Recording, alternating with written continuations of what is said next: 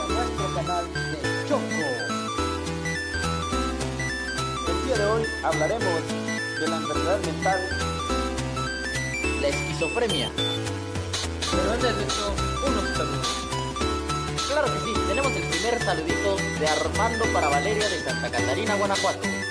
Tenemos también otro saludito en 19 para la prueba María del Trópico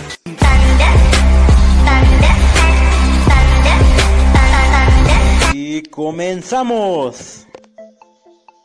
La esquizofrenia. La esquizofrenia es un trastorno que afecta la capacidad de una persona para pensar, sentir y comportarse de una manera lúcida. Si bien el tratamiento puede ayudar a esta enfermedad, pero no tiene cura. Óigalo muy bien, no tiene cura.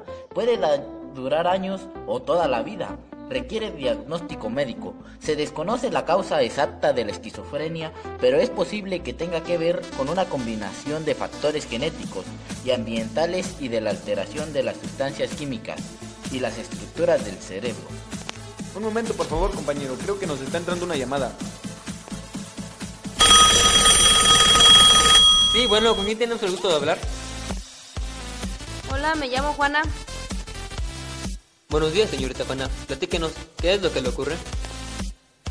He estado sintonizando su programa por estos días. He sentido algunos de sus síntomas. Yo a veces me siento muy mal porque a veces me siento solitaria y a veces me llegan pensamientos negativos y hasta a veces escucho muchas voces y no puedo dormir. Tranquila señorita, nosotros le ayudaremos con sus síntomas que tiene. Pero antes necesitamos saber si ya ha asistido por ayuda como psiquiatra, psicólogo o algún profesionista en el tema. ¡Yo no estoy loca! Señorita, por favor no nos esté malinterpretando las cosas. Bueno, bueno. Compañero, creo que nos han cortado la llamada. Al parecer nos ha colgado la señorita. No tenemos idea por qué ha pasado eso. Recuerda compañero que las personas que padecen de esquizofrenia no les gusta aceptar que son padecientes de esta. En conclusión, podemos decir que la esquizofrenia se caracteriza por pensamientos o expresiones que parecen estar desconectados de la realidad, habla o comportamientos desorganizados y disminución de la participación en las actividades cotidianas. Cabe resaltar que también pueden presentarse dificultades en la concentración y en la memoria. Muy bien, y a continuación, unos chistes. Había una vez un perrito que se llamaba Ristol un día se cayó y se pegó. No, no, no, no se crean. Ahora sí va, ahora sí va el bueno, ahora sí va el bueno. Estaba un chavito y le dice, mamá. Y la mamá con esa voz angélica le contesta. ¿Qué quieres? Mamá, acompáñame a la papelería. Y iban a la papelería la mamá y el chavito. Allí está la mamá esperando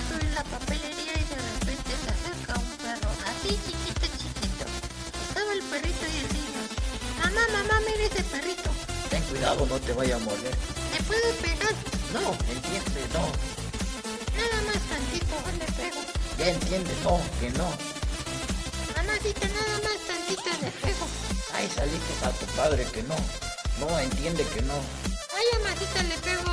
Al perro le pego. Ay, está bien, pégale. No, pues que me muera. ¡Hasta la próxima! ¡Nos vemos!